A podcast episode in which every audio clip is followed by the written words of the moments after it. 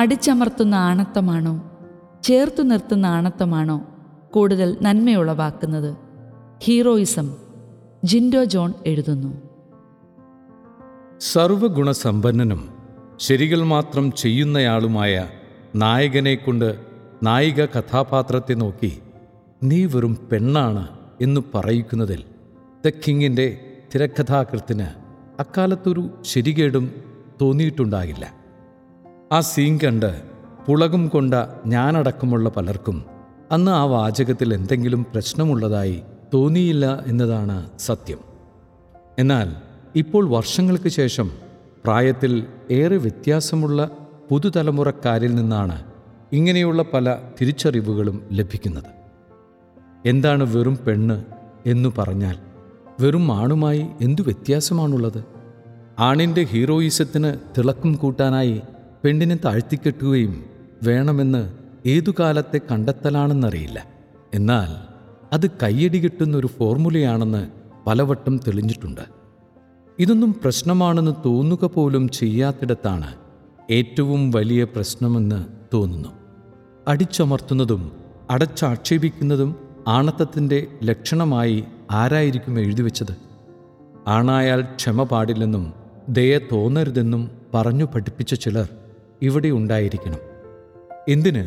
ആണുങ്ങൾ കരയാൻ പാടില്ലെന്ന് പോലും പറഞ്ഞു കേട്ടിട്ടില്ലേ? ആണുങ്ങളായി പിറന്നാൽ അംഗം ജയിച്ചേ തീരുവെന്ന് വിശ്വസിച്ചവരുമുണ്ട്. കുടുംബത്തിലെ കൊച്ചുകുഞ്ഞിനെ മുതൽ രാജ്യം ഭരിക്കുന്നയാളെ വരെ ആണത്തത്തിന്റെ പേരിൽ പരിധിയില്ലാതെ വാഴ്ത്തുമ്പോൾ അതിന്റെ യഥാർത്ഥ ഫലമെന്താണെന്നുകൂടി ആലോചിക്കണം. പെണ്ണിനെ എന്നല്ല താനൊഴികെ എല്ലാവരെയും രണ്ടാം തരമായി കാണാനാണോ നാം പഠിപ്പിക്കുന്നത്? ആരുടെയും വാക്കുകൾക്ക് വില കൽപ്പിക്കരുതെന്നാണ്. ആരുടെയും ഉപദേശം ചോദിക്കരുതെന്നാണ്. എല്ലാവർക്കും വേണ്ടി തീരുമാനങ്ങൾ സ്വയം എടുക്കണമെന്നാണ്. ആണുങ്ങളെ ഇത്രയും ഭാരപ്പെടുത്തേണ്ടതുണ്ടോ എന്നതാണ് ഒരു ചോദ്യം. അടിച്ചമർത്തുന്ന ആണത്തമാണോ ചേർത്ത് നിർത്തുന്ന ആണത്തമാണോ മനുഷ്യർക്ക് വലിയ നന്മകൾ ചെയ്തിട്ടുള്ളത് എന്ന് ചരിത്രത്തിൽ കാണുന്നുണ്ടല്ലോ. അടിച്ചമർത്തുന്ന ആണത്തമുണ്ടാക്കിയ രക്തപ്പുഴകളും കണ്ണീർ കയങ്ങളും നമ്മൾ എത്ര കണ്ടു കഴിഞ്ഞു. രണ്ടായിരത്തി പതിനഞ്ചിൽ ഫിലിപ്പൈൻസിലെ മനലിയിൽ നടത്തിയ പ്രസംഗത്തിൽ ഫ്രാൻസിസ് പാപ്പ പുരുഷന്മാരോട് ആഹ്വാനം ചെയ്തത് പുരുഷത്വത്തിന്റെ ഊതിപ്പെരിപ്പിച്ച മഹത്വത്തിൽ അഭിരമിക്കാതെ വനിതകളെ കൂടുതൽ കേൾക്കാനായിരുന്നു. ക്രിസ്തുവിൽ മിശിഹായെ കാണാൻ യഹൂദർക്ക് കഴിയാതിരുന്നതിന് ഒരു കാരണം ചിലപ്പോൾ അവൻ അക്കാലത്തെ ആണത്തത്തിന്റെ മാനദണ്ഡങ്ങൾ അനുസരിക്കാത്തതിനാലാകാം.